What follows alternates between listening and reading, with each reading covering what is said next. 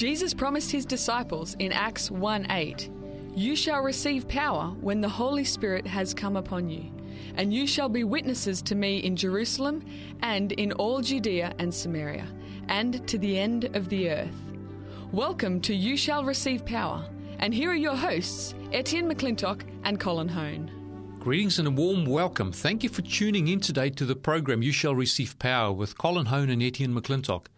We are continuing our series of programs from the book 50 Days Prayers and Devotionals to prepare for Christ's soon return, and of course also preceding that to prepare for the latter rain. Now, as we start our program, we just invite you to please uh, bow with us in prayer.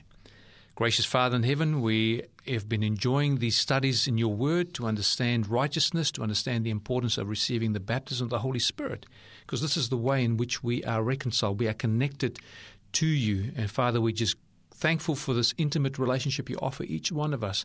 And Father, we want to continue to progress down this path where we are filled with the Holy Spirit, that we can actually taste and see how good you are.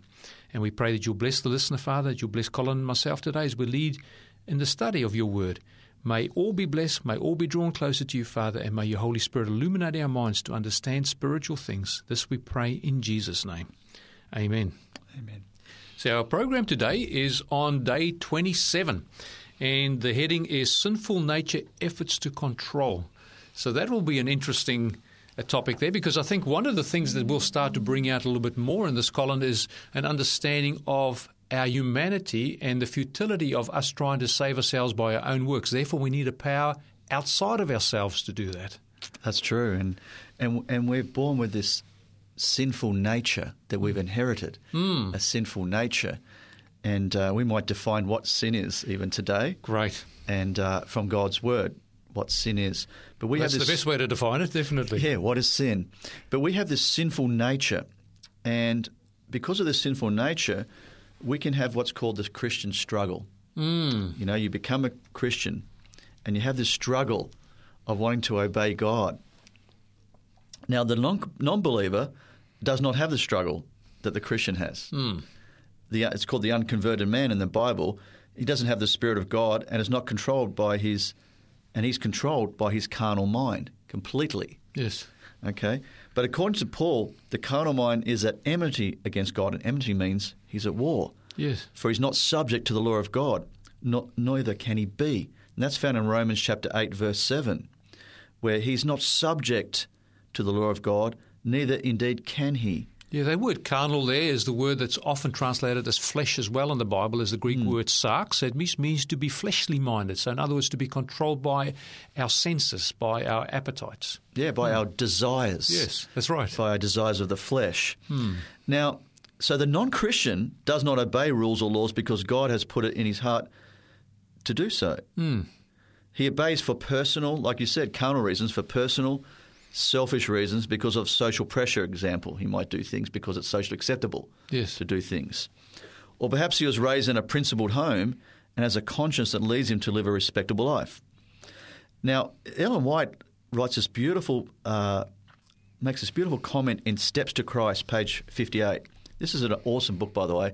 Steps to Christ. Great little book. Yeah. I'm actually reading it again at the moment, okay. and I read the first like couple of chapters the last couple of nights, and it really explains how God is love mm. and how much He loves us, and how it's demonstrated in in creation, how He demonstrates His love through sending His Son.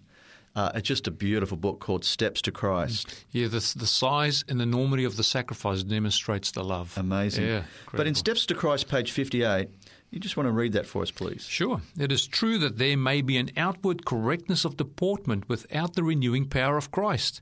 The love of influence and the desire for the esteem of others may produce a well ordered life. Self respect may lead us to avoid the appearance of evil. A selfish heart may perform generous actions, and that's page 58, Steps to Christ. Yeah, so what you're saying is because of our environment, you know what I mean, our selfish, we might appear to do the right thing, hmm. but the motives aren't the right motives. Right. That's what it's all about. The hmm. motive is. It's about our reputation and our respect and respect that Yeah. others we want to generate from others on us. Yeah. There's selfish reasons. Yes. Yeah. Now, the Christian, on the other hand, obeys God because the Spirit of God has put the desire to obey in his heart. And we can find that in Romans chapter 6, verse 17. Romans 6, verse 17. It says, But God be thanked that though you were slaves of sin, yet you obeyed from the heart that form of doctrine which you were delivered. That's right. And I love verse 18. Being then made free from sin, you became servants of righteousness. Mm. okay? Beautiful. It also shows that the importance, if obedience comes from the heart, it has to come from the right doctrine and understanding the beautiful, loving character of our Heavenly Father. Yeah. And remember, the Bible says the heart is deceitful above all things, it's desperately wicked. Who can know it? That's right. And that's why God has to give us a new heart and put new desires into our heart to obey His law. So the born again individual very much wants to carry out God's will in their life. And um, Paul calls this delighting in the law of God after the inward man in Romans chapter 7, verse 22. You got that? Let's read that. Romans 7, verse 22 says, For I delight in the law of God according to the inward man. Hmm. That's right. So he talks about his delights in the law of God. And so, under the new covenant promise that has been made, made available because of Jesus' death on the cross and resurrection, under this new covenant that God has made, the Holy Spirit begins writing God's law on our hearts and our minds hmm. under the new covenant. You can read that in Hebrews chapter 8, verse 8 to 10. Hebrews chapter 8, verse 8 to 10. And the Apostle Paul says here, because finding fault with them, he says, this is God says, Behold, the days are coming, says the Lord, when I will make a new covenant with the house of Israel and with the house of Judah, not according to the covenant that I made with their fathers in the day when I took them by the hand to lead them out of the land of Egypt, because they did not continue in my covenant, and I disregarded them, says the Lord. For this is the covenant that I will make with the house of Israel after those days, says the Lord. I will put my laws in their mind and write them on their hearts. I will be their God, and they shall be my people. There you go. So under the new covenant, and the old covenant, the basis of the covenant was the Ten Commandments. That's right, yeah? That was the basis of the covenant. Hmm. Was the basis of God's law, the Ten Commandments. But what did it say there? God's going to. That Israel didn't keep the covenant, That's right. so God says, "I'm going to have a new covenant." Hmm. Yeah, the, the, the law external to the human experience is only administration of death because we cannot keep it. But when it's written in the mind and in the heart, it becomes the principle and the action of the human life, the human mm. soul. So then we, by nature, because of the supernatural thing that God has done for us, giving us this new heart and new desires and new motives, we now live in obedience to the commandments of God, not because they're arbitrary, but because we love God and we are fulfilling the law of love. Hmm. So God wants to write His law or His Ten Commandments on. It says on our where on our mind In our hearts. and in our so hearts. thoughts and feelings. That's right. So there he is writing his law on our hearts. Now also we can confirm this in 2 Corinthians chapter 3 verse 3. where it says, Clearly you are an epistle of Christ, ministered by us, written not with ink, but with the Spirit of the living God, not on tablets of stone, but on tablets of flesh, that is, of the heart. Now an epistle basically is a letter. Yes. Okay? And so what he's saying here is what did God write write on the tablets of stone?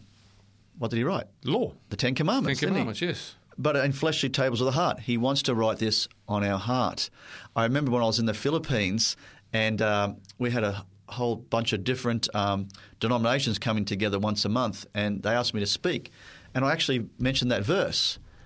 And a lot of people who thought that law was done away with, that the Ten Commandments were done away with, when they read that verse and they said, wow, God wants to write his Ten Commandments on our heart uh, many of them actually decided that they wanted God to write His law on their hearts, and they wanted to obey God's Ten Commandments. Yes, so how can there be a teaching that says that God has done away with the law when he actually says under the new covenant, which is the covenant that saves everybody, And the that covenant he is- will write is- the same law that was on the tables of stone? We just read it there in 2 Corinthians chapter 3, verse 3. So the basis of the covenant is God's law.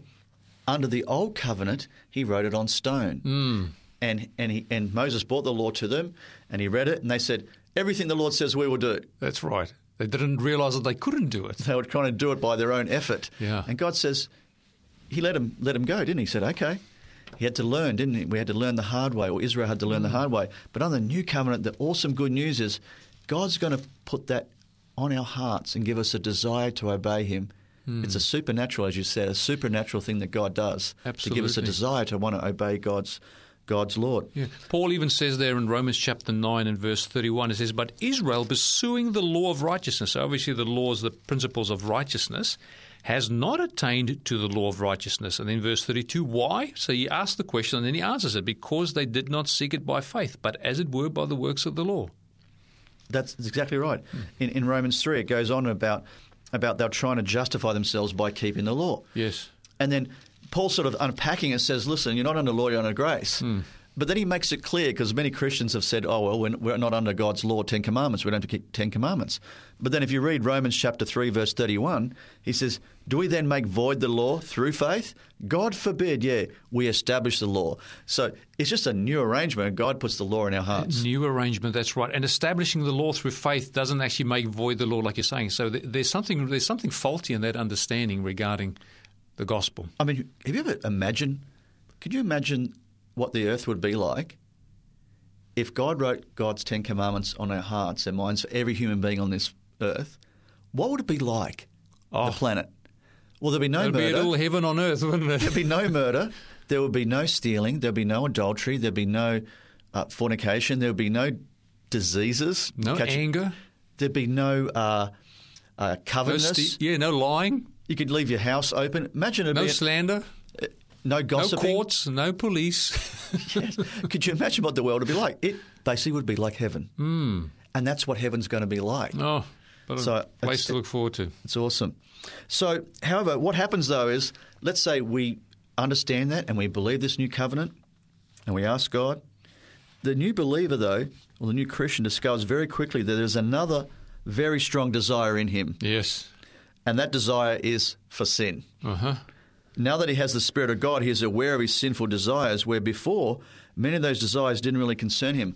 I remember before I became a Christian, I didn't care about sinning. I liked it. I wanted to sin. Yeah. I enjoyed it. I didn't even think about it. Probably didn't even feel guilty about it. I didn't. Or ashamed. That's Yeah. right. But now, all of a sudden, you become aware of your sinful desires. Uh, before that didn't really concern us. So we've got this war within us. Mm. And so the Christian discovers that there are now two natures residing in him one that desires to follow sin, and the other desires to obey God. So you've got these fighting natures in us. Yes. And so Paul clearly describes the intense conflict experienced by every Christian when he wrote in that verse we just wrote, which was, We know that the law is spiritual, but I am unspiritual, sold as a slave to sin. Hmm. I do not understand what I do, for what I want to do, I do not do, but what I hate, I do. And if I do what I do not want to do, I agree that the law is good. As it is, it is no longer I myself who do it, but it is sin living in me. I know there's nothing good lives in me that is in my sinful nature. Mm. For I have the desire to do what is good, so he wants to do what's good, That's right. but I cannot carry it out. Yeah, he can will, but he can't do. I want to do it, but I can't do it. Yeah. For what I do is not the good I want to do, it's the evil I do not want to do. And this I keep on doing.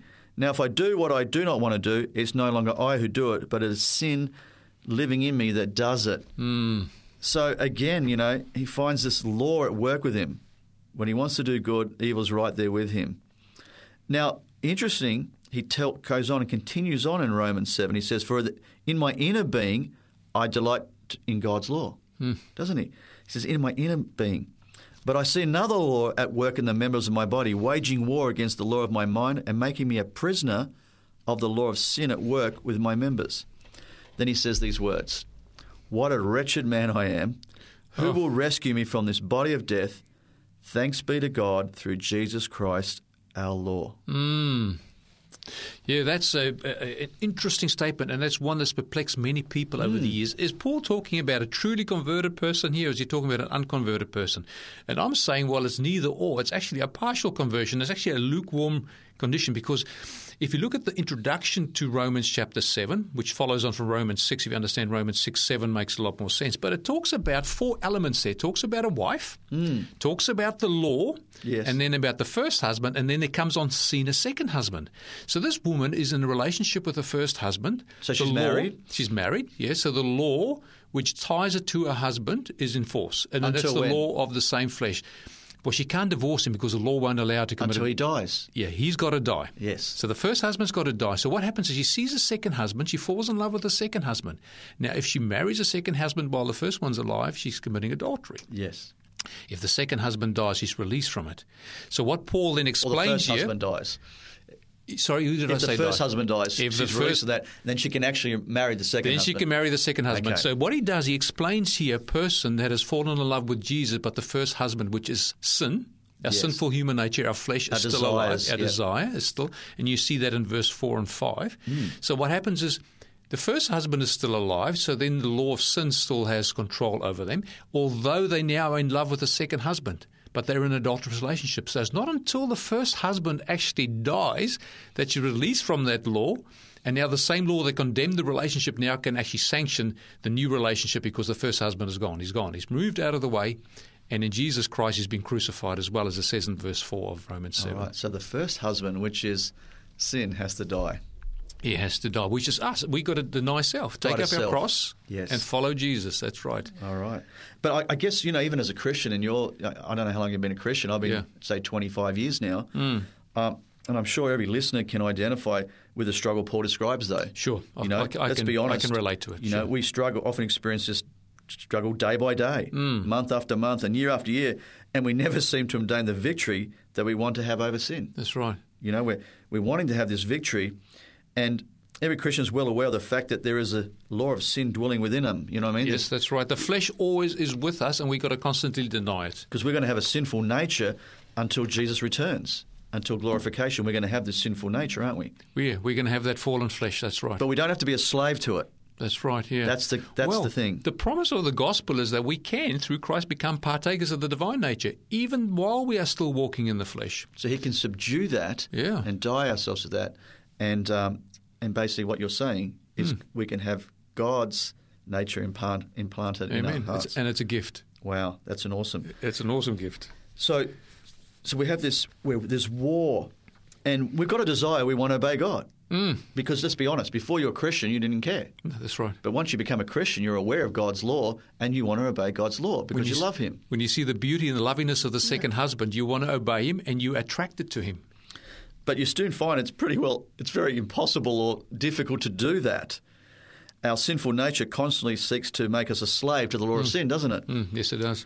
So, what do we do as a Christian when we experience this intense struggle and sin in our life? Mm. You know, and then you, know you get this voice in your head come, you know, or this voice sort of tells you, you know, and I believe it's the devil coming in and says, "You're not even a Christian. Mm. You're not even a Christian." He goes, "Here's the truth of it: the truth that we're struggling is evidence that you are a Christian. I believe, but because non-Christians as a non-Christian, there was no struggle, Mm. was there? Yeah, he didn't care. There was no struggle. and all of a sudden, you've got a struggle. Yes. That's the very evidence that you are a Christian. You are struggling. It's, it's with- definitely evidence that the Spirit of God is working Yeah. with you. He may not be in you yet, but He's definitely with you. You know that uh, those those programs we did earlier, Colin, where we spoke about Jesus promising the Comforter. He says, "If you keep, if you love me, then keep my commandments, and I'll pray the Father to send you another Comforter, even the Spirit of Truth." And then it says, "For you know Him, for He is with you." yes. and shall be in you. So I think the shall be in you part in Romans 7 is not there yet. The with you part is definitely, there's definitely conviction there, no question about it. That's right. So, like you said, before you didn't even have a struggle Yeah. when you're a non Christian, but now you're a Christian, and I'm sure you can relate to that. You have struggles. We all do. You do, that's right. And I believe the reason there was no struggle is because the Christian has accepted Christ and takes the sin problem in his life seriously that he has the struggle. This He's done- man is sincerely struggling with sin. There's no insincerity. I can't find any insincerity in the writing there. Yeah. But you soon, he soon recognizes the impossibility of obeying God's uh, obeying God due to the power of sin in, in life. Hmm. And then Paul cries out, "What a wretched man that I am! yes. You know, who's going to rescue me from this body of death?" And I guess every sincere Christian has experienced or expresses the same crying out to God. Hmm. We say, "God, who's going to deliver me from this struggle?" Yes. this struggle. And then Paul gives us the answer. He then declares that deliverance from the law of sin can only happen through Jesus Christ our Lord. Mm, amen. So, in a minute, we're going to look at the solution. We've got the problem and the struggle here that we all have, And the solution is in Romans chapter 8. You've got to keep reading. You've got to keep reading. Yeah, look, gotta the, keep- these uh, headings, these uh, chapter headings and chapter. Um, Or Romans chapter 6, for example, tells us what's possible. That's right. You know, victory over sin is possible. Romans 7 says, but here's the struggle. Hmm. And Romans 8 comes out and says, here is the solution. That's right. It's a continuous writing, and uh, Paul is actually repeating and enlarging on some of the statements he made earlier to explain them. So let's read Romans chapter 8, verse 1 to 4. Okay. Let's read that, where Paul lays out the solution to this dilemma that every Christian faces, wanting to obey God, Hmm. but being powerless within themselves to do it. We can't do it within ourselves. Mm, that's right. So, what does Paul say? Yeah, so he's talking about this man feeling this, the strong condemnation of the law because he can't find the power within himself to do it. But it says there in verse 1 of Romans chapter 8 there is therefore now no condemnation to those who are in Christ Jesus, who do not walk according to the flesh, but according to the Spirit. And the Spirit of the law of life in Christ Jesus has made me free from the law of sin and death. So there's freedom there now. That's talking about your marriage thing, isn't it? Yeah, that's right. Yeah. So, you're saying you, this, you've been free from that. You're not under con- condemnation now. That's right. And, and it's all come through Christ. And as we look at Hebrews 7, verse 4, it says, Therefore, my brethren, you also have become dead to the law through the body of Christ. So we died with Christ that you may be married to another, to him who was raised from the dead, that we should bear fruit to God.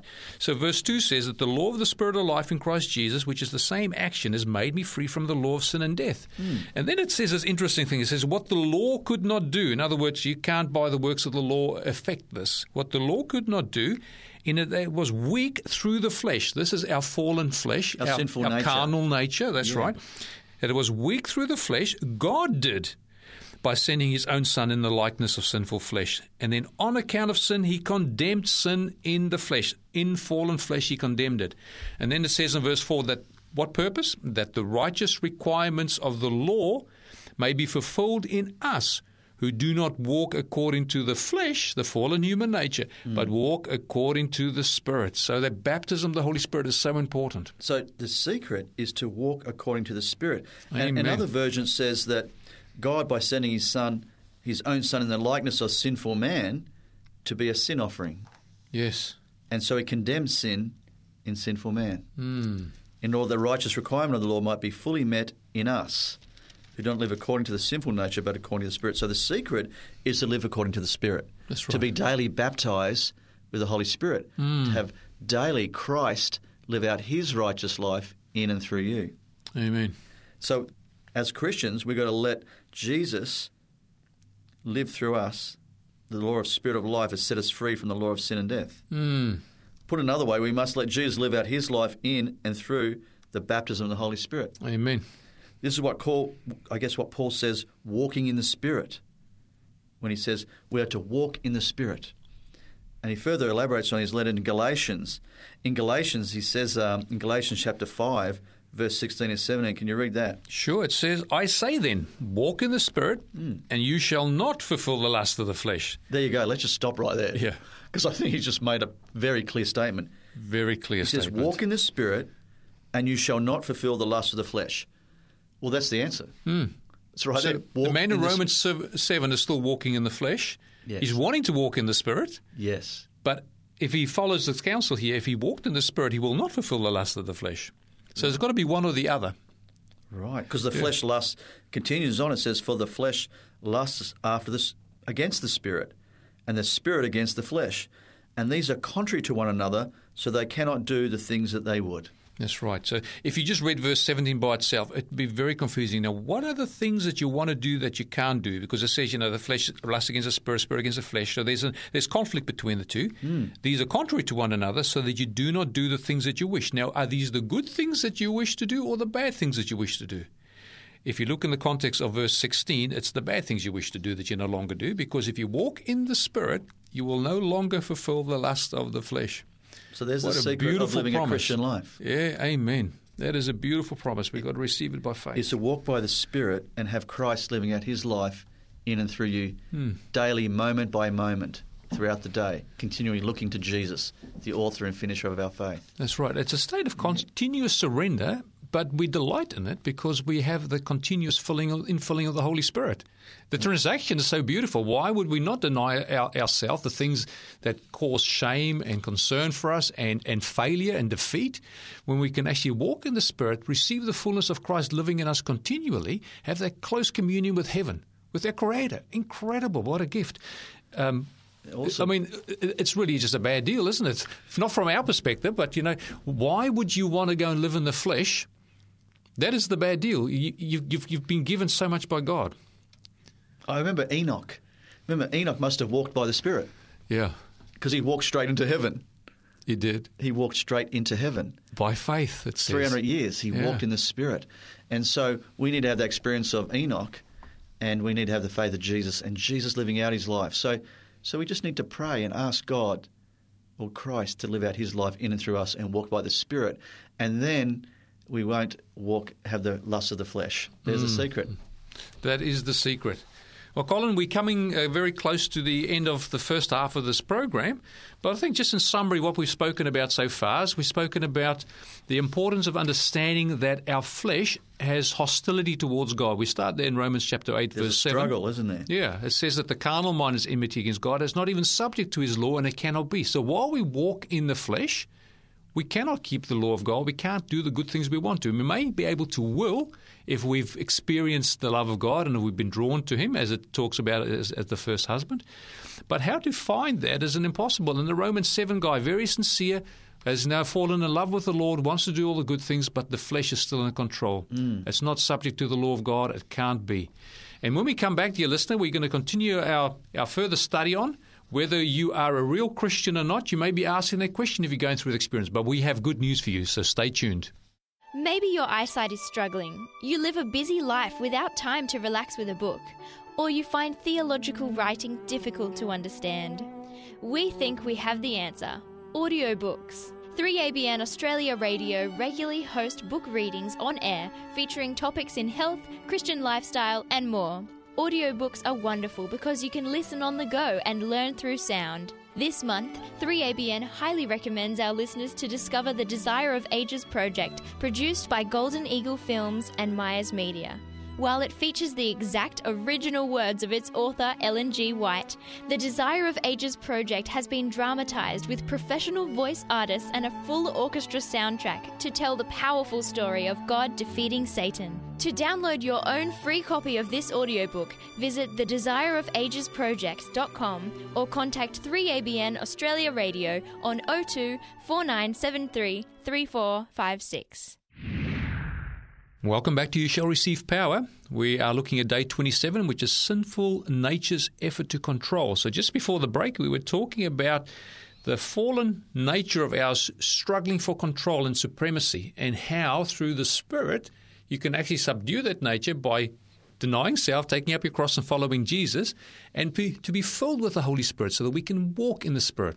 So it's been a good study so far, Colin. I'm looking right. forward to the second half. Yeah, well, we just left on in Galatians chapter 5, verse 16 and 17, where it says, when Paul says, This I say then, walk in the Spirit, and you shall not fulfill the lust of the flesh. Mm. So he's just given us the answer to not fulfill the lust of the flesh is by walking in the Spirit. Amen. And so, because he says they're contrary to one another. You can't have both. That's right. yeah. And so in the New Testament, there's several expressions that are actually referring to the same experience. So about walking the Spirit. Uh, for example, it might use the term abide in Christ, mm. or Christ abides in you. Walk in the Spirit, or Christ in you. We have the mind of Christ. Yeah. They're all referring to Christ living out his life in, in you through the Holy Spirit. Mm. That's what it means to walk in the Spirit, is to have Jesus abiding in you, or have the mind of Christ. Yes. Means to walk in the Spirit. And so many Christians say, Am I really a Christian? And when a Christian experiences the struggle with sin and often loses the battle, he's tempted to question if he really is a Christian. And I want you to remember, uh, listeners, at such times it's important to remember that if it's your heartfelt desire to obey God, that gives evidence of the Spirit's presence in your life. Mm. Yes, so the Spirit is with you and convicting you, and He's working on you, yeah, and putting on your heart to want to even obey God. But and if you have the Spirit of Christ, you belong to Christ. Romans chapter eight verse nine says that. Hmm. If you have the Spirit of Christ, you belong to Christ. Yes, so uh, Romans 8, verse 9 says, And you are not in the flesh, but in the Spirit, if indeed the Spirit of Christ dwells in you. If the word if is a conditional word, isn't it? That's right. If the Spirit of Christ dwells in you, then you belong to Christ. Hmm. And it says, Now, if anyone does not have the Spirit of Christ, he is none of his. He is not his. Yeah. Now, it's because you are a Christian that you're having the struggle. That's the whole point. So don't let don't let the devil or someone get in your head and say you're not even a Christian. Yes. The fact that you're even having this struggle means you are a Christian. The Holy Spirit is working on your heart. It's mm. working. It's convicting you. And it's also important to remember that God actually understands the struggles you're having with sin. It's because of His Spirit dwelling in you that you're even having this struggle, that He's coming in you and convicting you and saying, convicting you of sin and leading you to Jesus. You now have the born again spiritual nature along with your natural born sinful nature dwelling in you. So you've got these two natures dwelling in you. Yeah. And these two natures are a constant conflict with each other. And from the moment of your new birth, you have been covered with the righteousness of Christ. And we can find that in Romans chapter 5, verse 19. Romans 5, verse 19, where it says, For as by one man's disobedience many were made sinners, so by the obedience of one shall many be made righteous. Hmm. And again, we got in, uh, what's the next one? Romans chapter 10, verse 4. Yes, it says, For Christ is the end of the law. Now, the word end there is telos. It means the aim, the object, the goal of the law. Christ is the end of the law for righteousness to everyone who believes. Wow, it's a great promise. Hmm. So basically, Christ has freed you from the guilt and penalty of sin. And we can read in Isaiah chapter 53, verse 5 and 6. Here is a prophecy 700 years written before Jesus was born Yeah, wow. about the Messiah. And you want to read that? It's an awesome verse. Yeah, so Isaiah 53, verse 5 But he was wounded for our transgressions, he was bruised for our iniquities. The chastisement of our peace was upon him, and by his stripes we are healed. So, through all this chastisement and suffering of Christ, we are healed. And then, verse 6 All we like sheep have gone astray, we have turned everyone to his own way, and the Lord has laid on him the iniquity of us all. So whose sin? Our sin Another word for iniquity is sin. That's So who's he laid our sins upon who? upon Christ. It's been laid upon Christ. Hmm. Upon Christ. And so, therefore, we conclude that a man is justified by faith without deeds of the Lord. We're justified by having faith in what Christ has done for us, that he took our sins upon him. And so that frees us from the guilt and penalty of sin. Okay, so that's the good. Thank you, news of the gospel. Yeah. Yeah. And so the struggle you have with your sinful nature does not change that fact. Yeah, that's, It's not going to change that. Hmm. If you struggle with sin and you fail, Jesus Christ is still your advocate. So if you struggle with sin and you fail, Jesus Christ is still your advocate with the Father. that's write. Yes. First John two, chapter two, verse one. says, My little children, these things are right to you so that you may not sin. And if anyone sins, we have an advocate with the Father, Jesus Christ the righteous. So he's what he's what's he saying there? He's saying, "Hey, listen, I don't want you to sin, Hmm.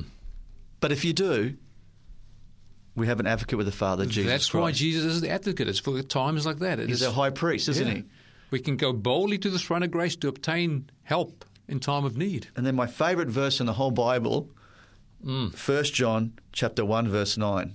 If we confess our sins, He is faithful and just to forgive us our sins and to cleanse us from all unrighteousness. So there we have, He's faithful to forgive our sins, and so that we're justified. Hmm. And not only that, He'll also cleanse us from all unrighteousness. He will remove it and cleanse us, or sanctify us, or make us holy. Hmm. It's just an, it's an awesome. He's going to do it all for us if we confess our sins. Wow. He will also do this. So do not let Satan take away from you the insurance of salvation you have in Christ. In 1 John chapter 5, verse 11 to 13, um, Paul calls this the helmet of salvation. 1 John chapter 5, verse 11 to 13. And it says, And this is the testimony that God has given us eternal life, and this life is in His Son. He who has the Son has life. He who does not have the Son does not have life. These things I have written to you who believe in the name of the Son of God, that you may know that you have eternal life, and that you may continue to believe in the name of the Son of God. So there's an assurance, isn't there? Hmm. If you have the Son, you have life. That's the good news. And Ephesians chapter 6, verse 17 says, and take the helmet of salvation and the sword of the Spirit, which is the Word of God. Hmm. So you may have struggled with some besetting sins for years and have yet to gain the complete victory. Remember when Peter asked Jesus if he could forgive someone even seven times? He goes. Peter goes to Jesus and says, "Hey, listen, um, how many times do I have to forgive my brother? How many times, you know, yeah. do I have to forgive someone?" And and he, and he said, "Is it seven times, Jesus?" Yeah. And what did Jesus say to Peter? Well, he is. It's, it's an interesting statement. It says seventy times seven or seventy sevens. Yeah. and that really comes from the book of Daniel, where God said that seventy times seventy sevens or four hundred ninety years were to be cut off for Israel. Um, The Messiah would come. yeah, that's right. And of course, their their probation would close after that, unless they did a, a number of things, which are six things. But we don't have time to go into that now at the moment. Yeah, but basically, what he's saying is, "Hey, listen, you know, 490 times. Yeah, that's right. I mean, and that's just for a, a person. Mm. And God is so merciful. And so, if Peter would have asked eight times, Jesus would have said 88 times, I reckon. 80 times. That's eight. right. It's more than seven. Keep on forgiving. Yeah. Yeah, the point Christ was making is that the Christian is to forgive someone as many times as they ask us to forgive them. Mm-hmm. And God is no less forgiving than He requires us to be, is He? As often we ask God to forgive us, He forgives us. Mm, yeah, God expects us to forgive just as He forgives, and and our forgiving is, should be an example of that. It says, you know, forgive us our debts as we forgive our debtors. I remember a famous, um, you know, preacher, J. Hudson Taylor. Um, he had the same struggle, and he described it in the introduction in his book. We talked about it before. For years, he faced a failure and defeat, not being able to achieve the victory over temptation and sin he so desperately longed for. And his letter to his mother stated he at times questioned if he even was a Christian hmm. because of the struggles. Yes. And I know I've, I've said that. Am I even a Christian? Sure. And look, and Martin Luther went through the same experience as well. Yeah. Yeah, I mean, you being a Christian, the fact that you're struggling means you are a Christian. Hmm. And he would often fall back on the insurance of salvation he had in Christ. This struggle continued until he discovered the marvelous truth of what it means to abide in Christ hmm. and let Him live out His life in Him. From that moment forward, he was a new man in Christ. The secret of overcoming is not trying to overcome through your own efforts. Yes. The secret of overcoming is to surrender to Christ mm. and ask Him to live out His life of victory in and through you because Jesus had the victory mm. and He wants to give His victory to you. Yeah. It's almost a, a contradiction in terms to think that victory comes through surrender. You used the word surrender there before, and it's, but it's not surrender to the sin; it's surrender to Christ that Surrender brings the victory. Surrender to. Christ and, and ask Him to give His victory that He already had when He lived on this earth. Mm. Lord, give me your victory. Come and live in my life and have the victory for me and through me. Then you have what, the, the, what Jesus says, you have the peace that He promised you. Yes. Because then it's you're asking Him to do it, and that gives you the peace. So, what's the problem?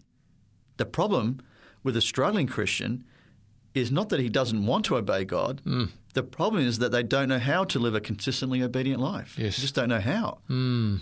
And and that's what this uh, this uh, 50 days devotional is really about. Mm. It's to help the born again Christian to find that simple yet elusive truth of how to let Christ live out His life in them. Mm. And when you discover this truth, there will no longer be a struggle with temptation. Because the problem is, is you're normally focusing on the temptation. And when you're focusing on the temptation, you are trying to fight it through your own efforts. That's right. Well, Yeah. Peter was able to do the impossible because Jesus said to him, Come, and he walked on the water. And then he looked at the boisterous waves around him. His focus went off Jesus and he started to sink. That's right. So if our focus remains on Jesus, like you're saying, we can do things that appear impossible. That's right. So the only struggle will be is to decide if you want Christ to give you the victory over that particular sin. Hmm. That's the only struggle. And you can even ask Jesus, Lord, give me a desire to even want to have the victory over sin. And He'll even give you the desire to say, Lord, I want to have the victory. Let's say you love something and you don't even want to give it up, hmm. but you know it's wrong. Yes. And so we- we're going to tell you how to go to Christ to have that victory, but you might even don't want to even give that up. You might love it too much. So Been you can there. even you can even ask God. Even and have a T-shirt for it, I think. You got the T-shirt. you can go to God and say, Jesus, even give me the desire to even want to have the victory over Mm, this sin, and He'll give that to you. Yeah, sometimes I've had to pray that prayer, Lord, uh, make me willing to be willing because I'm not even willing. and the Lord has done that. Uh, it surprises me how the Lord has answered that prayer because I, I know it's wrong, but I desire to do the wrong thing because I enjoy it. Yes. And then I said, Lord, I can't, you have to take this away from me. I'm willing for you to make me willing so you can take it away. Lord, help me to be willing to be willing. Willing to be willing, that's right. That's right. So, right now, you might be thinking, okay, that just can't be true. Mm. Or you might be receive, hope that there really is no answer. Maybe you're believing there is no answer to the struggle you are having. And I pray that you are receiving hope. After all, the Bible says that, you know, as many as received him, to them he gave power mm. to become sons of God. In other words, Jesus is saying, as many as receive Christ, he then gives you power to become sons of God. Yes. That's found in John chapter 1 verse 12. Mm. And the word tra- the word translated power comes from the Greek word from which we get the English word dynamite. Dynamite, yeah, the dunamis power of God, yeah. Yeah. Basically, dynamite, there's no shortage of power with God. Mm. Just remember, this God created the whole universe by the power of his word. Mm. And so there's no lack of power on God's part. We only have to ask. And he says that, doesn't he? Mm. In Luke chapter 11. How Yes. many times did he says ask? Five or six times, I think, is Seek. ask. Yeah. find. Hmm. And so there's no shortage of power with God. The problem is that many or even most Christians don't know how to let God manifest his dynamite power in their lives for victory over every temptation and sin. Hmm. So I want to reassure you from God's word that the Christian can truly live a victorious life through Jesus Christ our Lord. Amen. And basically, this 50 days devotional is all about about helping you understand, under the Holy Spirit's enlightenment, discover that truth for yourself. Mm.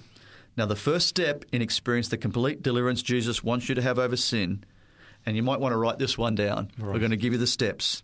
The first step in experience the complete deliverance Jesus wants to, you to have over sin is to recognize that you have no power within yourself to obtain the victory. Mm. So the first step you've got to come to is you have no power within yourself to obtain the victory. Now, most of the self help books out there and most religions will tell you that you have the power within. Mm. He's got to dig deep.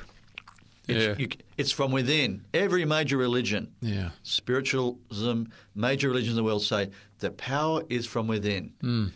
Yet the Bible says that you have no power from within to Hmm. overcome. The Bible teaches that power's got to come from without. It's got to come from From God. else, yeah. It's got to come from, elsewhere, from God, outside.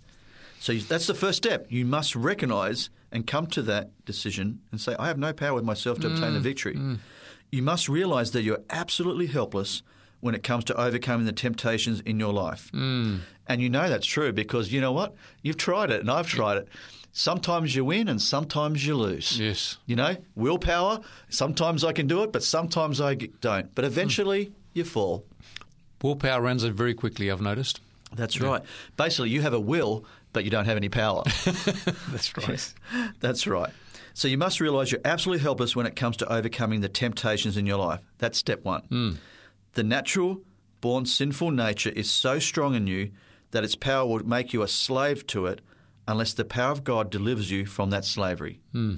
This is the very point Paul was making in Romans chapter 7 Yes. the very point. So the natural response of every Christian to God's command is to put forth effort with God's help to try to obey, isn't it? So yeah. we, we say, let's I've got to put an effort in, and hmm. can you help me, Lord? Yes. So it's like my effort plus God's help. Mm, mm, Well, how much help do you think you need? Hmm. Ten percent of God's help, fifty percent, eighty percent, Yeah. even ninety nine percent? Yeah, you do 1% and God does 99? No, you need one hundred percent Amen. of God. Yeah. So we don't believe in being saved by faith and works. It's faith alone. That's right. Yeah. So what, what I want you to realize is that your striving to obey will cause you to fail every time. Yes. I know it's true because I've tried it, hmm. And it happens to me every time. Yeah. It- You do not have it in you to obey, no matter how hard you try. You don't have it in you to obey, even if you think you can, with God's added power, united with your effort to obey. You must realize that you can do absolutely nothing to live an obedient life. Mm. As far as putting forth effort is concerned, This is because of the extremely powerful sinful nature that we have, that we all have, that resides in us. Yes. Instead of str- you struggling with a temptation, you must depend 100% on Christ for the victory. And so we want to emphasize so strongly the fact that our victory over temptation and sin comes only as we allow Christ to live out his life in us. Not by struggling with a temptation. Our struggle, and there is a struggle, Yes. our struggle is to maintain our hold on God and keep faith in his promises for victory. Mm. Because he promises he will give you the victory. That's right. So when the temptation comes, it's not trying to grit your teeth and you know pump your muscles up and try harder. It's actually by abiding in Christ. That's the temptation is to draw you away from from your source of power, which is Christ. That's right. And so you've got a choice. You either focus on the temptation, Hmm. all right, and then what you do is you try and overcome it. Oh, please help me, Lord, please help me, and try to overcome it, Hmm. all right, and you can't. Or you can turn to Christ and ask Him for the victory and believe it by faith that He will mm. give you the victory. Amen. And I love what Peter says in 2 Peter chapter 1 verse 4. Peter just unpacks it beautifully here. It says, By which have been given to us exceedingly great and precious promises, that through these, that is, through the promises that have been given to us, you may be partakers of the divine nature, having escaped the corruption or the depravity that is in the world through lust. Wow, so we've got this great, exceedingly promise by God. Hmm. So God's basically promised that we can be partakers of the divine nature. Yeah. What an incredible promise to be partakers of the divine nature of God, hmm.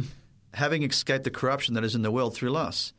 And so Peter goes on to tell us that as we partake of this divine nature, which is Christ living in us, Amen. that's where it's at. We will be growing more and more like Christ.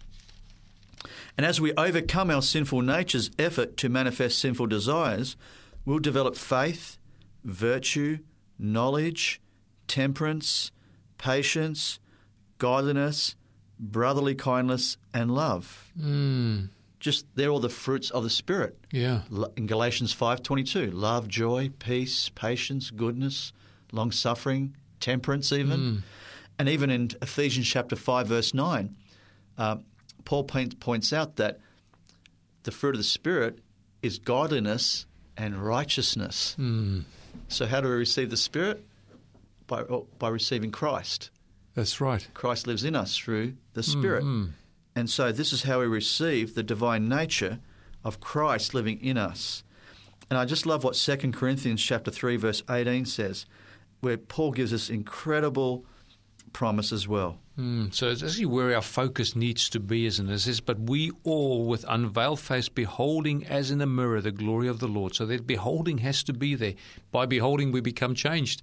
I mean, even, sorry, just to interrupt this little reading a little bit here, but even the psychologists say that people move to their most constant, dominant thought. So whatever occupies your mind the most is what you become like.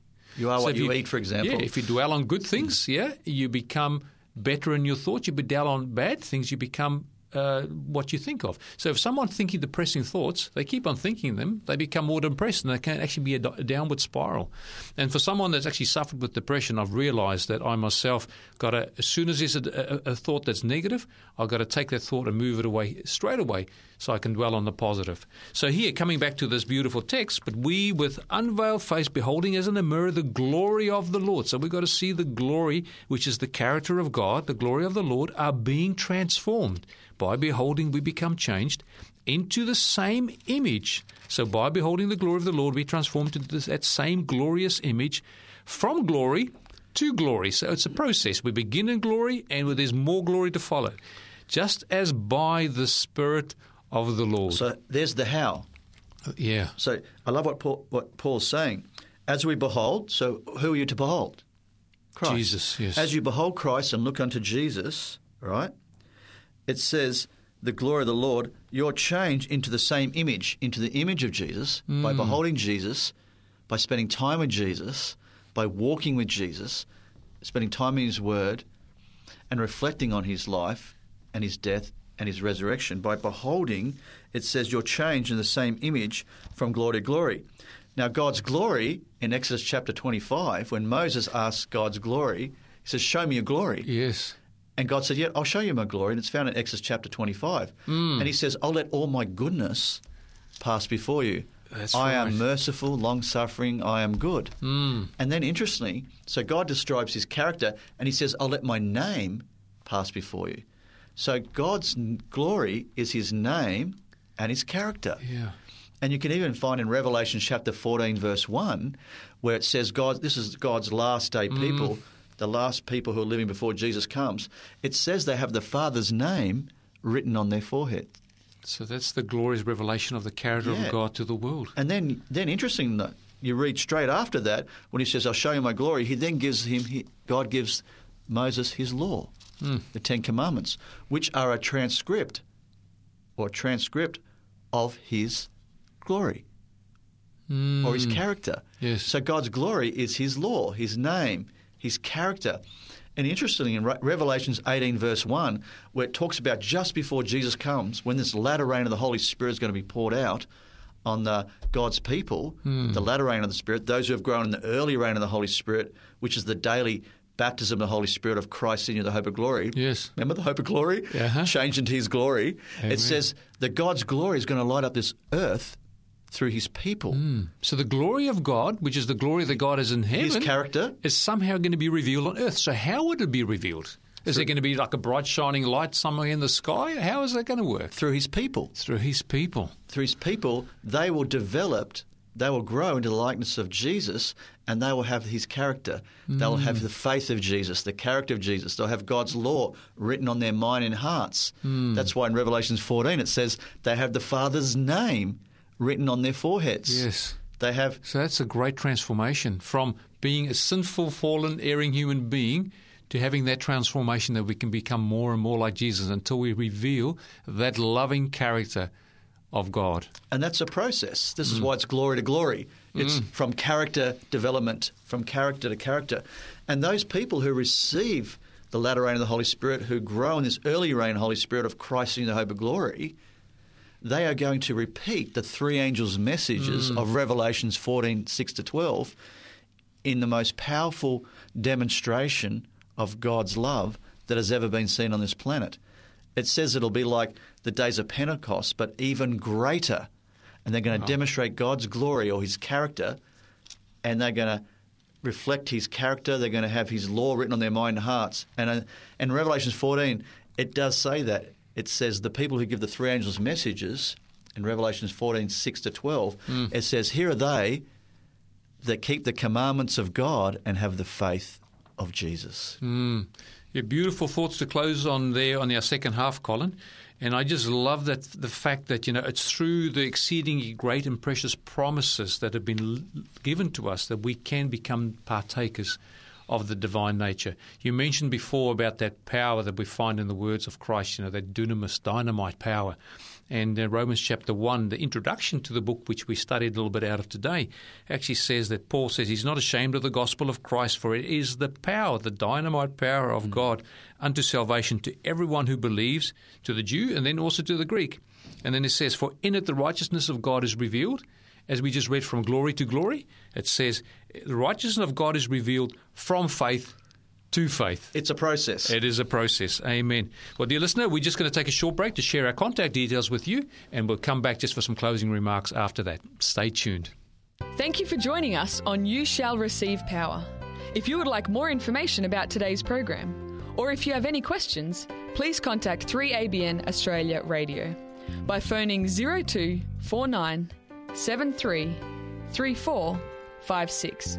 Or you can send an email to radio at 3abnaustralia.org.au. You can also contact us on our 3ABN Australia Radio Facebook page. We look forward to hearing from you. Welcome back. We are just wrapping up our program today, and it was looking at the sinful nature and its efforts to control us. And just before the break, we were talking about by beholding Jesus, we can become changed into His image from glory to glory. And, dear listener, we pray that you would actually receive the power of the gospel, the good news of salvation through Jesus Christ, which is able to transform and change our lives so that we can become more like Jesus, love the Father as He loved the Father, and love our fellow man as He loved his fellow man as well. And basically, so it's through Christ living in us by the Holy Spirit that we are moment by moment and day by day changed into Christ's image. Mm. Every temptation we overcome by allowing Christ to manifest himself in that particular area of our life will lead us to be changed into the image of Christ in that area of our life. Yes. That is why Paul writes that we are changed into the same image from glory to glory, even as by the Spirit of the Lord. It's by the Spirit of the Lord. Yes. Amen. And since the power of our sinful nature is overcome by Christ living in us, there's the secret. The power of our sinful nature is overcome by Christ living in us. Hmm. And interesting, I want to just leave you with this. In Revelation chapter 10, verse 7, it talks about the seventh trumpet being blown. yes. And the seventh trumpet is the last trumpet before Christ comes. And it's just, you know, why the why the seven last plagues are happening and why all disasters happening on the earth.